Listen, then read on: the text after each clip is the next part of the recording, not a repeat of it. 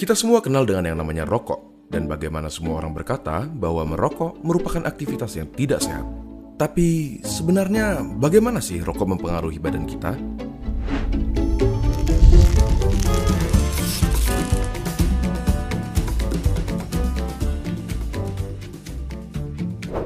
Coba kita mulai dengan komponen-komponennya. Pertama, nikotin. Suatu zat yang bisa bikin kita kecanduan, si alasan utama kenapa semua orang tidak bisa berhenti merokok. Bahkan, dia adalah alasan kenapa mereka yang berniat berhenti merasa tidak nyaman dan akhirnya ditarik kembali. Selain nikotin, ada sekitar 7.000 bahan kimia lainnya yang terlibat dalam proses membakar satu batang rokok, di mana di antaranya ada beberapa yang akan menjadi aktif dan dapat merusak badan kita. Terlebih lagi, terdapat lebih dari 60 bahan kimia di antaranya yang diketahui dapat menyebabkan kanker. Dari sini, kita dapat mengambil kesimpulan bahwa merokok dapat merusak berbagai macam organ tubuh kita dan secara umum menurunkan kondisi kesehatan. Komponen berikutnya adalah tar, suatu nama yang diberikan untuk partikel-partikel yang tergantung di dalam rokok. Partikel-partikel ini berisi zat-zat yang dapat menyebabkan kanker seperti karsinogen. Contohnya adalah metal seperti arsenik, kadmium, dan lain-lainnya. Tar itu lengket dan berwarna coklat. Dan apakah kalian pernah berpikir kenapa gigi dan kuku perokok menjadi kuning? Yap, itu adalah tar yang dapat juga mengotori paru-paru dan memberikannya penampilan yang sama. Zat yang berbahaya berikutnya adalah karbon monoksida, suatu gas yang dalam jumlah banyak dapat berakibat fatal karena menggantikan oksigen yang seharusnya tersirkulasi di darah.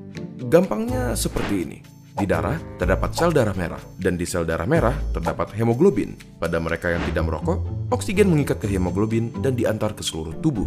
Tetapi, karbon monoksida dapat mengikatkan dirinya ke hemoglobin lebih mudah dari oksigen, dan akhirnya menggantikan oksigen.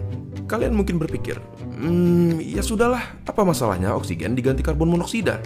Uh, sangat bermasalah.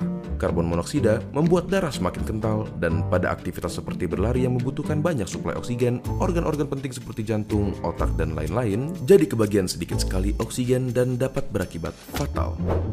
Selain itu, di dalam rokok terdapat sesuatu yang bernama hidrogen cyanida. Paru-paru kita biasanya mempunyai rambut-rambut kecil bernama silia yang membantu membuang zat-zat asing yang memasuki saluran pernafasan. Hidrogen cyanida menghalangi tubuh kita dalam melakukan proses tersebut dan membiarkan bahan-bahan kimia seperti hidrokarbon, nitrous oxide, organic acid, dan lain-lainnya yang ada di dalam rokok berkumpul di dalam paru-paru dan merusaknya. Tetapi, di balik kenyataan bahwa merokok merusak paru-paru, jantung, pembuluh darah, bahkan otak sampai dapat menyebabkan stroke, ada fakta menarik yang tidak semua orang tahu.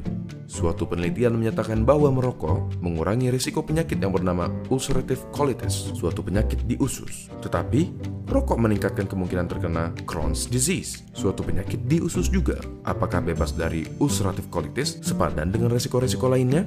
Coba tanyakan pendapat teman-teman kalian yang merokok ataupun bebas dari rokok dengan membagikan video ini ke mereka. Apakah kalian akan terus melanjutkan merokok atau berhenti? Apakah kalian akan mulai merokok atau tetap menjauhkan diri dari rokok? Tulis pendapat kalian di kolom komentar di bawah. Terima kasih dan sampai ketemu di video berikutnya.